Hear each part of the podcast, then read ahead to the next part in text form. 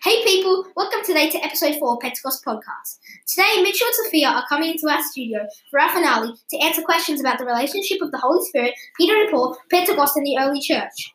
So to start our finale, Mitchell, how are the Holy Spirit and Peter and Paul related? Peter and Paul spread the word of God. Peter started by setting up the early church and became the first pope of the early church.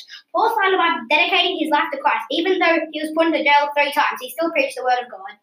Absolutely great. Sophia, how is Peter and Paul related with the early church? They were fulfilled with the Holy Spirit, and when they were spreading the word of God, more people became Catholic.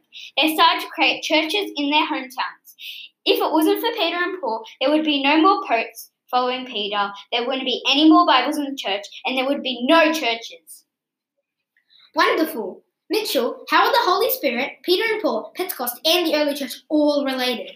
Well, Peter and Paul related to the Holy Spirit because they were filled with the Holy Spirit, which is really Pentecost.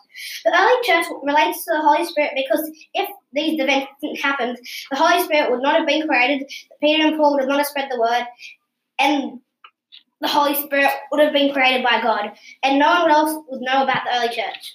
Well said. Sophia, could you please name a passage where the Holy Spirit relates to Peter and Paul? One day, Ananias and Sapphira were going to sell their property and give the property to the church. Instead, they were greedy and kept half of it. Peter knew about it and gave them one more chance to tell the truth. They both lied and fell to the floor dead. That's it for our season finale. Make sure to watch Pentecost podcast more often.